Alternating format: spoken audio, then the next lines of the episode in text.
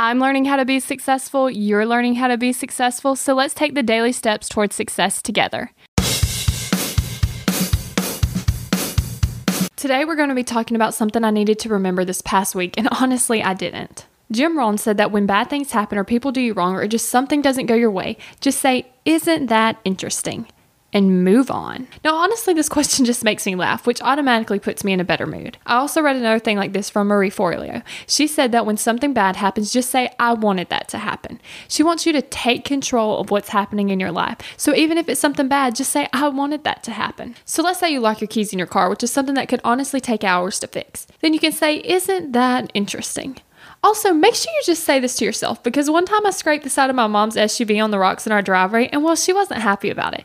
Now, imagine if I would have said to her, Now, isn't that interesting? I honestly don't think that would have turned out well. Or if I had told her I wanted this to happen. so these are definitely things that need to be said to yourself. Anyway, back to the keys locked in the car.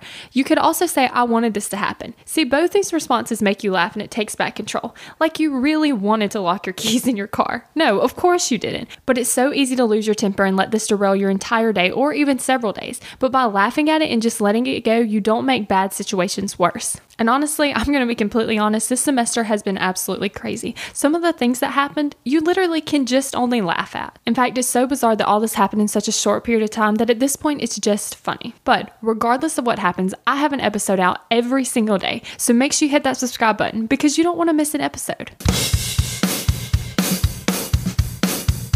We're in this together, one step at a time.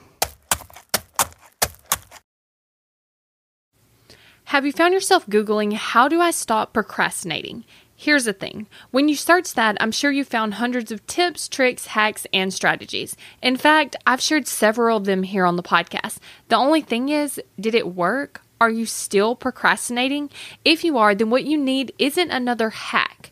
You need to focus on the actual thing that's causing you to not take action. Our thoughts control our feelings, our feelings control our actions, which means if you want to change your action or inaction, you first have to change your thinking. That's exactly what we focus on in my program, Kick Procrastination. This program is designed to help you go from procrastinating on your goals to taking massive action towards achieving them. So go to kickprocrastination.com to sign up.